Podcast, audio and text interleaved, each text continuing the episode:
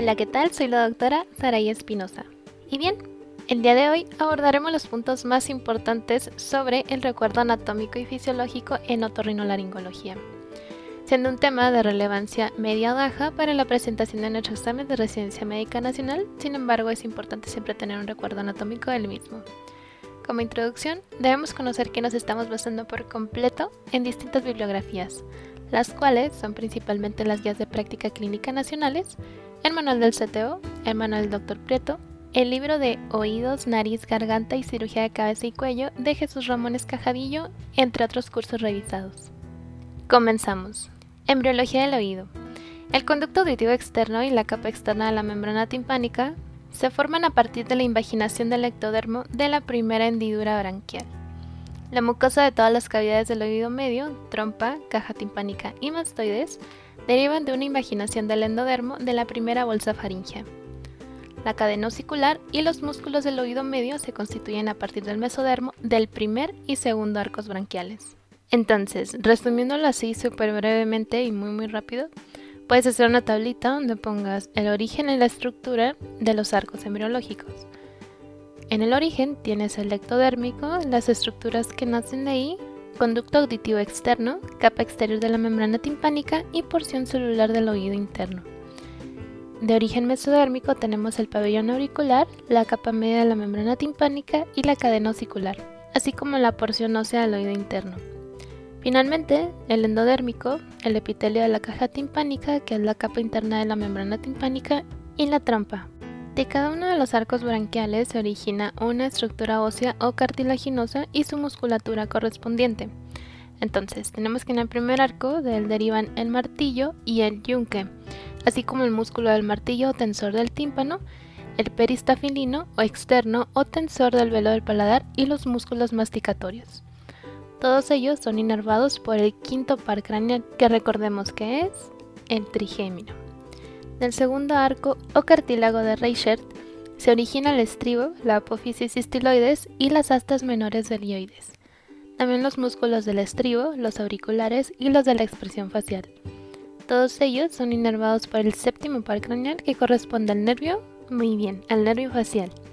Al tercer arco se deriva el cuerpo y las astas mayores del ioides, así como los músculos estilofaringio y constrictores superiores. Todos ellos están inervados por el noveno par craneal que corresponde al nervio exacto, el nervio glosofaringeo. Cuarto y sexto arcos. Se generan los cartílagos laringios y los músculos laringios y faringios. El décimo par craneal inerva estas estructuras mediante el nervio laringio superior, que es el cuarto arco, y el laringio recurrente, correspondiente al sexto arco. La membrana timpánica que queda entre la primera bolsa faringea y la primera hendidura branquial Tendrá una capa epitelial externa ectodérmica, es el epitelio plano polistratificado como la piel. Una interna mucosa endodérmica de epitelio cúbico monoestratificado y una intermedia o fibrosa de procedencia mesodérmica. El oído interno tiene un origen doble. A partir del ectodermo cefálico se formará la placa auditiva que dará lugar al laberinto membranoso y a estructuras neurosensoriales, órgano de Corti, máculas de utrículo, y sáculo y crestas ampulares de los conductos semicirculares. Y a partir del mesodermo se formará la cápsula ótica o laberinto óseo del oído interno. Anatomía del oído. Comenzamos con el oído externo y este está constituido por el pabellón auricular y por el conducto auditivo externo. El pabellón auricular es el armazón fibrocartilaginoso recubierto de piel con una serie de relieves. Está la concha, helix, antehelix, trago, antitrago y lóbulo. Tiene una inervación sensitiva por el plexo cervical C2-C3, por el quinto par craneal, que es el nervio auriculotemporal, y en lo que es la zona de la concha, o también conocida como zona de Ramsey-Hunt, por el séptimo par craneal, que corresponde al nervio facial.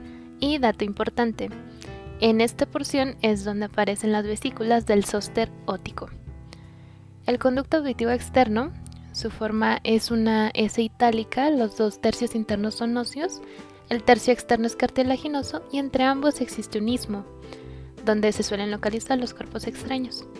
Se relaciona con la articulación temporomandibular por delante, con la mastoides y la tercera porción del nervio facial por detrás, con la parótida por debajo y con la fosa craneal media por arriba.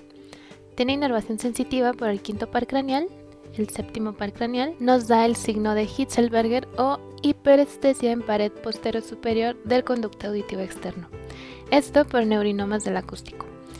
Y en la zona más interna por el décimo par, que aquí está el nervio de Arnold. Y bueno, este medía el reflejo toxígeno que aparece al manipular el conducto auditivo externo. Igual para este me gustaría que buscaras en internet una imagen para que tengas una mejor visualización gráfica sobre la inervación sensitiva del oído externo. Oído medio. Es un sistema neumático, o sea, ¿qué quiere decir esto? Que está aerado, interconectado que incluye tres estructuras principalmente. La caja timpánica, la trompa de Eustaquio y mastoides. Igual aquí busca una imagen sobre la anatomía del oído medio para que tengas una mejor visualización. La caja del tímpano, bueno, se divide en tres pisos, que de arriba abajo son epitímpano, que vendría siendo como el látigo, mesotímpano e hipotímpano. Sus relaciones anteriores son el orificio de la trompa de Eustaquio y con la arteria carótida interna. Por la parte inferior con el golfo de la vena yugular interna, por la parte superior con la fosa craneal media y a la posterior con el antromastoideo. Entonces, más sintetizado, las relaciones anatómicas de la caja del tímpano es a nivel medial con el promontorio, lateral, tímpano, posterior, mastoides, anterior, trompa y arteria carótida interna, superior, tegmen FCM, que es la fosa craneal media, e inferior con el golfo de la vena yugular interna. Medialmente a la caja se sitúa el promontorio, que es la prominencia de la espira basal de la cóclea. Lateralmente está la membrana timpánica que consta de dos zonas separadas por los ligamentos tímpano-malolares. Tenemos a la pars plana y a la pars flácida o membrana de Shrapney. La verdad es que ese nombre está muy difícil de pronunciar. Pero bueno, la pars tensa es la más extensa. En ella protruye el mango del martillo, consta principalmente de tres capas y tiene el triángulo luminoso en el cuadrante antero-inferior, que este desaparece con las retracciones timpánicas. Hablando ahora sí de la pars flácida, bueno, en la parte superior no tiene capa intermedia fibrosa, entonces es mucho más débil, por lo que la hace muchísimo más susceptible de invaginación o de retracción hacia el oído medio, y genera entonces colesteatomas. En el interior de la caja del tímpano está la cadena osicular. El martillo consta de mango, cuello, apófisis lateral y anterior y cabeza, que es la articulación diartrodial con el yunque. El yunque está formado de cuerpo, que es la articulación con el martillo, la apófisis descendente o larga, que termina en la apófisis lenticular, que corresponde con la articulación diartrodial con el estribo, y rama horizontal o apófisis corta. El estribo consta de cabeza, que es la articulación con el yunque, cruras anterior y posterior, y finalmente la platina, que es la articulación sindesmóstica con la ventana oval del oído interno. Aquí puedes buscar imágenes de referencia como anatomía de la caja del tímpano externo, medio e interno, así como la cadena osicular, martillo, yunque y estribo para que tengas una mejor visualización. La trompa de Eustaquio está formada por dos partes. El tercio superior óseo en el interno del peñasco está comunicado con la caja timpánica y los dos tercios inferiores cartilaginosos que comunican con la rinofaringe. La musculatura peristafilina peritubárica corresponde al tensor y elevador del velo del paladar, se encarga de abrir la trompa al masticar y bostezar. Su función es la aireación de las cavidades del oído medio y el equilibrio de las presiones entre este y la presión atmosférica del exterior al otro lado de la membrana timpánica. Mastoides. Es una cavidad neumatizada en el interior del hueso temporal compuesta por celdillas, de las cuales la de mayor tamaño es el antromastoideo. Esta está comunicada con la caja del tímpano por un orificio denominado aditus adantrum. La neumatización mastoidea corresponde a que es progresiva y se completa entre los 6 y los 12 años de edad. El elemento esencial para que se lleve a cabo una neumatización correcta de las células mastoideas es el epitelio del oído medio. La vascularización del oído medio es aportada por ramas auriculares profundas de la arteria maxilar interna. La sangre sale a los plexos venosos pterigoideo y petroso superior. El drenaje linfático llega a los ganglios paratiroideos y retrofaringios. La inervación simpática deriva del plexo carotidio, mientras que la sensorial y la parasimpática es aportada por el séptimo par craneal y el plexo timpánico nervio de Jacobson, rama del noveno par craneal. Oído interno o laberinto. El oído interno es una estructura ósea, laberinto óseo, en cuyo interior, flotando en la perilinfa, está el laberinto membranoso que contiene en su seno la endolinfa. Igual, aquí te recomiendo buscar el laberinto membranoso en una imagen de internet. Se pueden definir dos zonas con funciones distintas, laberinto anterior o cóclea y laberinto posterior. Hablando sobre el laberinto anterior o cóclea, en ella es posible distinguir tres pisos principalmente. La rampa vestibular que contiene la perilinfa, el conducto coclear o rampa media que contiene la endolinfa y en su interior sobre la membrana basilar está el órgano de Corti, con las células ciliadas internas y externas. Y rampa timpánica con la perilinfa y es donde se introduce la guía de electrodos de un implante coclear. La membrana de Reisner separa la rampa vestibular del conducto coclear y la membrana basilar separa el conducto coclear de la rampa timpánica. Las rampas timpánica y vestibular están conectadas en la punta de la cóclea o helicotrema. La rampa vestibular está en contacto con la ventana oval, que es donde se articula la platina del estribo, y la rampa timpánica con la ventana redonda. El sonido se transmite según el recorrido siguiente. Las fibras auditivas procedentes del órgano de Corti van hacia el ganglio espiral, donde está la primera neurona de la vía auditiva. Ahora sobre el laberinto posterior, este consta de dos partes. El vestíbulo, que está compuesto por el sáculo y el utrículo, y los tres conductos semicirculares. Estos parten del utrículo y están dispuestos en los tres planos del espacio, superior, posterior y lateral, o bien el horizontal. El sáculo comunica con la cóclea mediante el ductus reuniens de Hensen o conducto sáculo-coclear. Las fibras vestibulares procedentes de máculas del sáculo y utrículo y las crestas ampulares de los conductos semicirculares, estos van al ganglio de la escarpa. En este ganglio se encuentra la primera neurona de la vía vestibular. La irrigación del oído interno proviene de la rama laberíntica o auditiva interna de la arteria cerebelosa inferior anterior, que particularmente aquí en otorrino le vamos a decir AICA, esto por sus siglas y bien el drenaje venoso llega al seno petroso inferior. Los líquidos del oído interno. Tenemos de entrada la perilinfa. La composición es parecida al líquido cefalorraquídeo y a los líquidos extracelulares. Es muy rica en sodio y se localiza en la rampa vestibular y timpánica, entre el laberinto óseo y membranoso del laberinto posterior. Se cree que penetra en el oído interno desde el espacio subaracnoideo a través del acueducto coclear que desemboca en la rampa timpánica. Tenemos también la endolinfa, que está constituida de forma parecida a los líquidos intracelulares, muy rica en potasio. Baña el interior del laberinto membranoso, el conducto coclear, el utrículo, el sáculo y los conductos semicirculares. Se sintetiza en la estría vascular, el utrículo y el sáculo, y se reabsorbe a través del conducto endolinfático, que, bueno, este sale del utrículo y del sáculo y viaja en el interior del acueducto al vestíbulo hasta llegar al espacio extradural de la fosa craneal posterior, donde drena a través del saco linfático.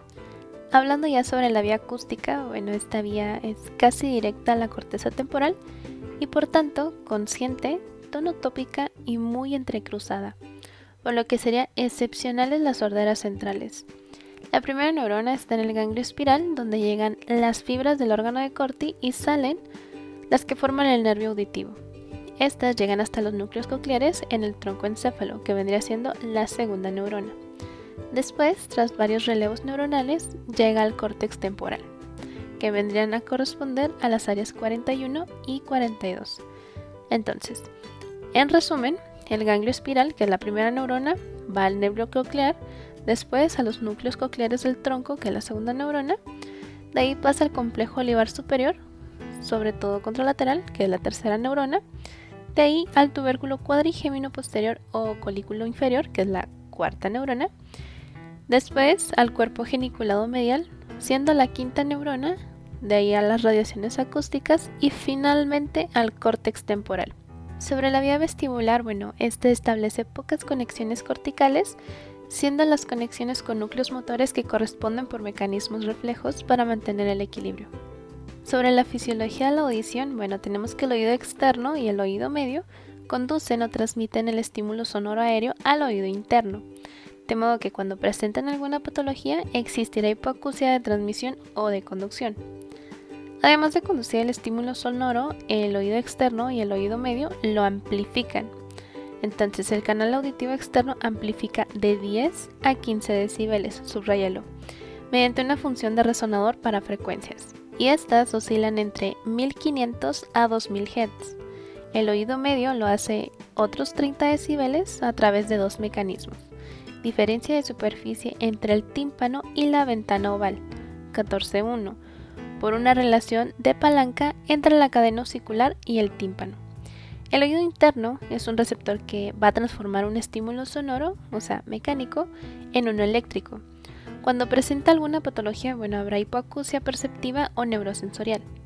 La cóclea dispone de dos mecanismos para interpretar la intensidad y la frecuencia de ese estímulo sonoro.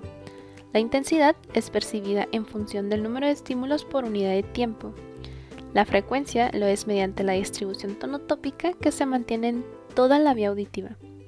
Esta consiste en una distribución mecánica de todas las frecuencias a lo largo de la cóclea, de modo que, bueno, lo que tendríamos es que los tonos graves estimularán las fibras situadas en la última espira de la cóclea, que es cerca de la helicotrema, y los agudos activarán la zona de la espira, que es basal, junto a la ventana oval. El oído humano, recordemos que es capaz de captar frecuencias desde 16 a 20.000 Hz. Sobre la fisiología del equilibrio, bueno, tenemos que el equilibrio se basa en mecanismos reflejos donde hay sistemas aferentes, que informan de la posición en el espacio. Sería vista, laberinto posterior, sensibilidad propioceptiva. Y también sistemas integradores de información que vendrían siendo los núcleos vestibulares del tronco y del cerebelo. También tenemos un sistema eferente. Este es para ejercer la función, o sea, mantener el equilibrio.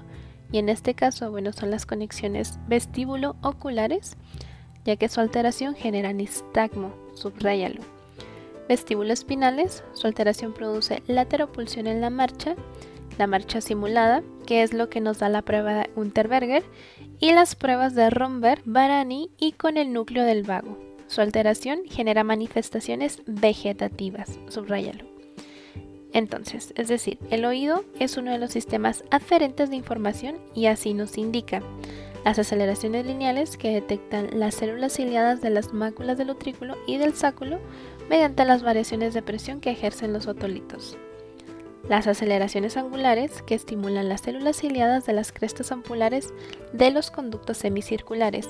Esto mediante movimientos de la endolinfa que desplazan los estereocilios de manera que se excita un conducto semicircular y a la vez se inhibe su homólogo contralateral. Pasemos ahora al nervio facial. Los componentes del mismo, bueno, son fibras motoras, fibras parasimpáticas, fibras sensitivas. De entrada vamos a hablar sobre las motoras. Estas dan para toda la musculatura facial, el músculo platisma del cuello, el vientre posterior del músculo digástrico y el músculo del estribo.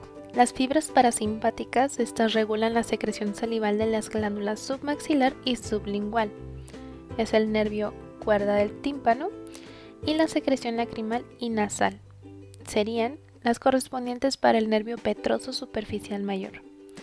Hablando ya particularmente de las fibras sensitivas, bueno, estas son responsables de la sensibilidad gustativa de dos tercios anteriores de la lengua.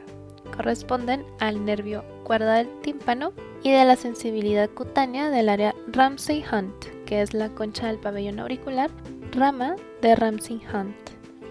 Y bueno, el recorrido del nervio facial está formado por dos raíces diferentes en el tronco que se unen en el interior del conducto auditivo interno. Esto para formar el nervio facial. Son el séptimo par craneal que es motor y parasimpático salivar y el nervio intermediario que es el de Grisberg. Este es sensitivo y parasimpático lacrimonasal.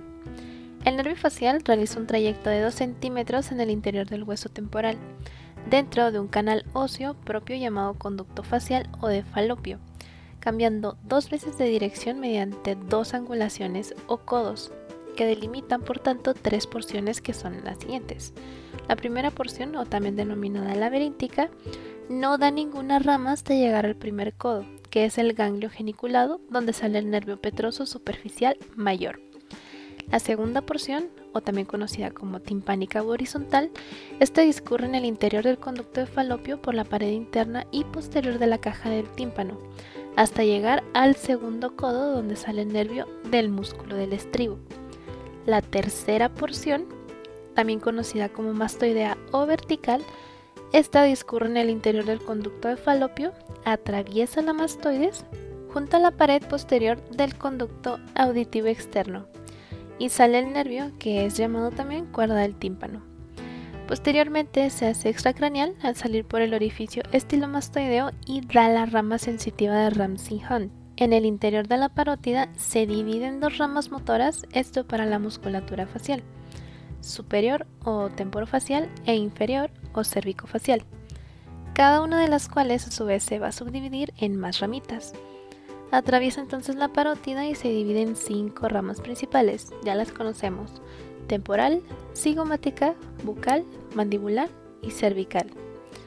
Recordemos que podemos tener una regla para las bases anatómicas para el diagnóstico diferencial entre la parálisis facial periférica y la central o también conocida como supranuclear.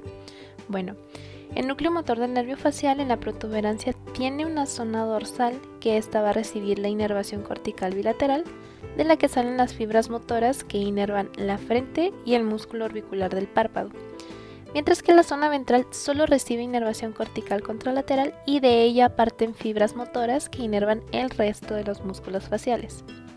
Por lo tanto, en una parálisis facial supranuclear, la musculatura frontal está conservada y en una parálisis nuclear o periférica se afecta toda la hemicara. Las fosas nasales y senos paranasales. Los senos paranasales son unas cavidades aéreas presentes en el interior del macizo facial. Se consideran unas prolongaciones de la cavidad nasal con las que tienen una comunicación mediante los meatos por el ostium de drenaje de dichos senos. Se presentan en número par, aunque a veces su número es asimétrico como ocurre con frecuencia en el seno frontal. El orden de desarrollo de los mismos, bueno, es el siguiente. Etmoides, maxilar, esfenoides y frontal, y el mayor tamaño se alcanza en el seno maxilar. Ahora sobre la nariz, bueno, esta se divide a su vez en la pirámide nasal y en las fosas nasales. Lo que es la parte ósea de la pirámide nasal comprende los huesos propios y la apófisis ascendente del maxilar. La pirámide cartilaginosa está formada por un cartílago superior o triangular y por otro inferior o alar. Las fosas nasales están separadas por el septo nasal, van a comunicar con el exterior a través de las narinas y con el cabo mediante las coanas. Se relaciona superiormente con la fosa craneal anterior, inferiormente con el paladar y lateralmente con los senos paranasales y los aparatos lagrimales. En el tabique, bueno, aquí vamos a distinguir una parte cartilaginosa y una parte ósea formada por el bómer, la lámina perpendicular del almoides, la espina nasal anterior del maxilar superior y premaxilar. En la parte lateral de la fosa se encuentran lo que son los cornetes inferior, medio y superior, y en algunas ocasiones los cornetes accesorios de Santorini y de Zuckerkant. Entre ellos aparecen los meatos u orificios de drenaje para el conducto lacrimomuco-nasal, que corresponde al meato inferior, y para los senos frontal, maxilar y celdas etmoidales anteriores corresponde al meato medio, y por último, para las celdas etmoidales posteriores y seno esfenoidal es el receso esfenoidal y meato superior respectivamente.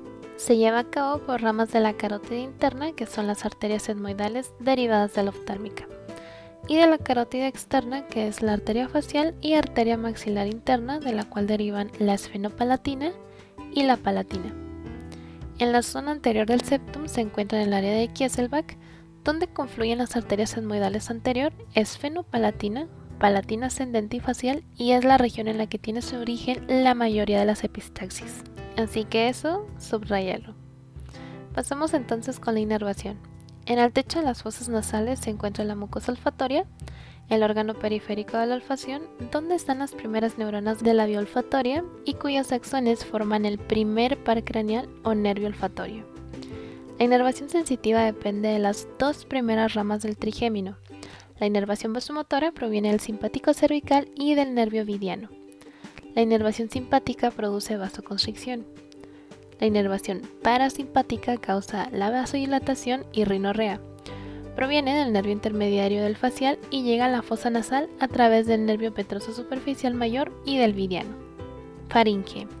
Bueno, este es un canal músculo membranoso, punto de cruce entre la vía aérea y la digestiva, que se extiende desde la base del cráneo hasta el inicio del esófago. Aproximadamente a la altura del límite inferior del cricoides y de la quinta o sexta vértebra cervical. En la faringe se distinguen tres regiones principalmente, nasofaringe, bueno, esto también corresponde a rinofaringe o cabo, orofaringe e hipofaringe, vendrían siendo esas tres. Y bueno, la nasofaringe que llega hasta la cara posterior del paladar blando y comprende las amígdalas faringias, también conocidas como adenoides, y tubárica, la fosita de Rosenmüller, la apertura de la trompa de Eustaquio y las coanas. La orofaringe corresponde desde el nivel del paladar blando hasta el borde libre del epiglotis. Incluyen las amígdalas palatinas y sus pilares, la base de la lengua, la cara anterior del paladar blando y las bayéculas. Hablando ya sobre hipofaringe, llega hasta el límite inferior del cricoides y está formada por dos senos piriformes, la pared posterior y la región retrocricoidea. El componente esencial en la faringe es el muscular. Y este, bueno, está constituido por los músculos constrictores, superior, medio e inferior, y por los elevadores, que corresponden al palato faringio, estilo faringio y salpingo faringio. Además están los músculos tensor y elevador del velo del paladar, conocidos también como peristafilino externo e interno respectivamente, que actúan de manera conjunta con los anteriores.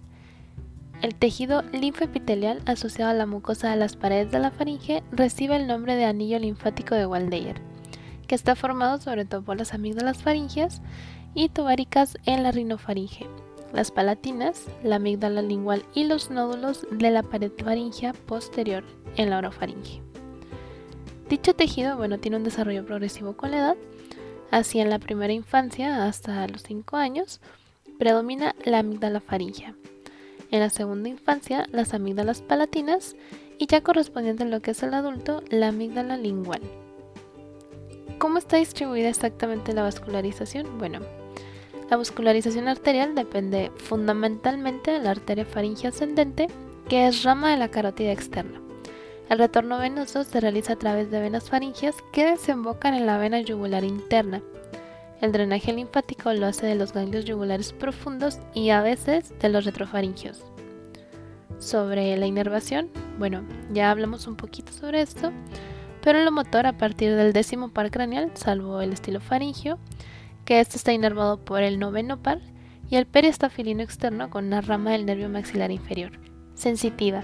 Está por ramas del plexo faringio formado por las pares craneales 9 y 10. La laringe, bueno, recordemos que este es el esqueleto cartilaginoso constituido principalmente por los cartílagos tiroides, cricoides y epiglótico, así como los dos cartílagos aritenoides. Además, la laringe está unida al hueso ioides por la membrana tiroidea. Este se encuentra atravesado por el pedículo laringio superior con arteria, vena y rama interna del nervio laringio superior y a la tráquea por la membrana cricotraqueal. Entre el ligamento vocal y el pericondrio interno de la cricoides existe una membrana elástica justo debajo de la mucosa gloto-subglótica, que recibe el nombre de cono elástico. Además, entre cricoides y tiroides está la membrana cricotiroidea. Aquí es donde se realiza la cricotomía. En la laringe se distinguen tres regiones principalmente. La supraglotis o vestíbulo laringio, que está formado por epiglotis, repliegues de aritenoepiglóticos, bandas ventriculares o cuerdas vocales falsas y los ventrículos de Morgagni. Estos recordemos que separan la supraglotis de la glotis entre las bandas y las cuerdas vocales verdaderas. El vestíbulo laringio que se abre la faringe está delimitado por el borde libre de la epiglotis por delante, repliegues aritenoepiglóticos lateralmente y la escotadura interaritenoidea por detrás. La glotis es el espacio libre entre las cuerdas vocales verdaderas que está formado por estas y los aritenoides. La comisura anterior es donde convergen ambas cuerdas vocales hacia adelante. Y la comisura posterior está constituida ya por el ligamento interaritenoideo y la cara medial de los aritenoides. Las cuerdas vocales tienen unos dos tercios anteriores fibrosos con el ligamento vocal o tiroaritenoideo inferior y un tercio posterior cartilaginoso formado, recordemos, por la apófisis vocal de los aritenoides. La mucosa de la cuerda vocal no está adherida en ningún punto al ligamento vocal, quedando entre ambos un espacio virtual llamado espacio de Reinke. De manera que de lateral a medial pueden verse músculo vocal o tiroaritenoideo, interno o medial, ligamento vocal, espacio de renque y mucosa. Subglotis. Desde la cara inferior de la cuerda vocal al borde inferior de la cricoides llegando a la tráquea. La mucosa que tapiza la laringe está formada por un epitelio de tipo respiratorio, o sea que es cilíndrico ciliado, excepto en las cuerdas vocales, donde es plano poliestratificado no queratinizante. La vascularización. Bueno, la supraglotis y glotis están vascularizadas por ramas de la arteria tiroidea superior, arterias laringea superior y laringea anteroinferior, y la subglotis por ramas de la arteria tiroidea inferior, que corresponde a la arteria laringea posterior-inferior. Las venas reciben el mismo nombre que las arterias y discurren paralelas a ellas. Sobre la inervación, bueno, la laringe está inervada por el décimo par craneal y como dato extra tenemos que lo motor, aquí todos los músculos intrínsecos laringeos están inervados por el nervio laringeo inferior o recurrente, ya que recurre en la arteria subclavia en el lado derecho y en el callado aórtico en el lado izquierdo menos el cricotiroideo o anticus, que bueno, este lo está por la rama externa del nervio laringeo superior. Lo que es correspondiente a lo sensitivo, bueno, aquí la rama interna del nervio laringeo superior recoge la sensibilidad de supraglotis y glotis y el inferior de la subglotis. ¿Cómo vamos a tener entonces las funciones de los músculos laringeos desglosados? Vas a hacer una tablita en donde vas a anotar, ya sabes, columna izquierda y columna derecha.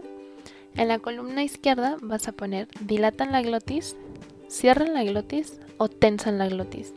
Y en tu columna derecha ahí vas a desglosar cada uno. Y bueno, los que dilatan la glotis es el crico aritenoideo posterior o posticus. En los que cierran la glotis tienes tres. Crico aritenoideo lateral, interaritenoideo tiro aritenoideo lateral. Los que tensan la glotis es el tiro aritenoideo medial o músculo vocal y el cricotiroideo o anticus. Esas son las funciones de los músculos laringeos. Sobre el drenaje linfático, bueno, aquí las cuerdas vocales o glotis presentan un drenaje linfático muy escaso. La supraglotis drena en la cadena yugular profunda superior y media y la subglotis en las cadenas paratraqueales, medias tínicas y yugular profunda inferior. Pasamos a las glándulas salivales. Son glándulas tubuloacinares y se dividen en dos grupos principalmente, mayores y menores. Las mayores, bueno, son las parótidas, submaxilares o submandibulares y sublinguales. Estas son bilaterales y se localizan fuera de la cavidad oral, donde drenan por un sistema ductal. Hablando sobre la parótida particularmente, está situada en la celda parotidia entre fascias y se divide en lóbulo superficial y profundo, situándose entre ambos el nervio facial y sus ramas motoras. Desemboca por el conducto estenon frente al segundo molar superior. La inervación parasimpática secretomotora depende del noveno par craneal. Las fibras preganglionares van vehiculizadas en el nervio timpánico de Jacobson y petroso superficial menor. Y bueno, esto hace relevo en el ganglio óptico y las fibras postganglionares acceden a la parótida en el nervio aurículo temporal. Su secreción salival es serosa, sin mucina y es muy fluida. Es más abundante durante la deglución, donde es responsable de la mayor parte de la secreción salival total. Subraya eso. Submaxilar. Está situado en el triángulo submandibular, desemboca por el conducto de Wharton en el suelo de la boca, que está muy cerca al frenillo lingual. La inervación parasimpática secretomotora depende del nervio facial, vehiculizada en las fibras de la cuerda del tímpano y del nervio lingual. Hacen relevo en el ganglio submaxilar próximo a la glándula, de donde emergen las fibras postganglionares. Su secreción salival es mixta, mucosa, es más espesa porque esta sí contiene mucina y su secreción predomina en el sitio de reposo. Sublingual. Situada en el suelo de la boca entre la musculatura lingual y la mandíbula. Este desemboca por unos 20 conductos excretores en el suelo de la boca. Posee inervación parasimpática igual a la de la submaxilar. Su secreción salival es mucosa, muy rica en mucina y secreta saliva en reposo. Las glándulas salivales menores o accesorias entre 600 y 1000 están situadas sobre todo en la mucosa oral. Se distribuyen en paladar, labio, suelo, mejillas y lengua, pero también en la faringe incluyendo rino, oro e hipofaringe, así como en la laringe. Su secreción salival es completamente mucosa. Hablando sobre la anatomía cervical, bueno, los niveles ganglionares del cuello. El conocimiento sobre toda la anatomía ganglionar del cuello y qué estructuras anatómicas van a drenar cada nivel o región ganglionar nos va a proporcionar el conocimiento fundamental para establecer los tipos y límites de la disección de cuello que se debe realizar junto al tratamiento del tumor primario. Los tipos de disección cervical tenemos la selectiva, como la suprahomoyoidea, y se realizará en tumores N0 de las siguientes localizaciones. Niveles 1, 2 y 3 corresponde a piel de la cara anterior o lateral, esto es un N0. Los niveles 1, 2A y 3, cavidad oral, que corresponden a suelo de la boca, lengua anterior y borde alveolar anterior. Los niveles 1B, 2 y 3, igual, cavidad oral, lengua posterior, trígono retromolar, N0. Niveles 2A y 3, cáncer supraglótico. Otra de las regiones buenas es la lateral y se realizará en tumores N0 de las siguientes tres localizaciones. Niveles 2, 3 y 4 orofaringe e hipofaringe. Niveles 2A, 3 y 4 de laringe. Niveles 2, 3, 4 y 6 laringe o hipofaringe con extensión a subglotis. Otra región es la anterior o central que se realizará en cáncer de tiroides vaciando el nivel 6. La posterolateral se realizará en cáncer de piel de las siguientes regiones. Niveles 2 al 5, posterior auricular y suboccipital, región occipital y cuello superior. Niveles 2, 3 y 5A, periparatiroideos y yugulares externos, piel preauricular, región occipital y región temporal. La clásica o radical aquí se vacía a niveles 1 al 5 en los tumores siguientes. De forma electiva, cuando el riesgo de metástasis oculta es mayor del 20%, ya sea cáncer de cavidad oral T1 con más de 4 milímetros de espesor, cáncer orofaringe o cáncer de laringe supraglótica. De forma terapéutica cuando es presente enfermedad metastásica ganglionar, como cáncer de piel, cavidad oral, orofaringe hipofaringe, cáncer de tiroides metastásico a ganglios cervicales. Ahora, las complicaciones de la disección de cuello. Estas van a depender de la extensión de la cirugía o, lo que es lo mismo, de si el vaciamiento es bien radical, bien modificado o bien selectivo. Y tenemos hipoparatiroidismo temporal o permanente, lesión del nervio laringio recurrente, ya sea con disfonía y o disneas secundarias, lesión del nervio espinal accesorio, con incapacidad para elevar el hombro, lesión de la rama marginal del facial con desviación de la comisura bucal, lesión del nervio simpático cervical o también conocido como síndrome de Horner, lesión del nervio hipogloso con desviación de la lengua, lesión del plexo braquial, aquí alteraciones sensitivas y motoras del brazo, una fístula quildosa por lesión del conducto torácico.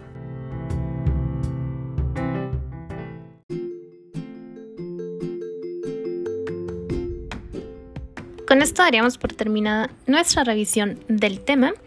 Espero te sea de mucha ayuda. Recuerda que donde quiera que se ama el arte de la medicina, se ama también a la humanidad. Platón. No olvides seguirme en mi cuenta de Instagram, arroba md.espinosamx, donde podrás accesar a una liga de descarga de mayor material para tu estudio, ya sea que seas médico en formación, médico interno, o te estés preparando para el examen nacional. Recuerda que el acceso a la información debe ser para todos como gremio médico. Si te gustó el capítulo, compártelo con tus colegas y nos vemos en el siguiente episodio.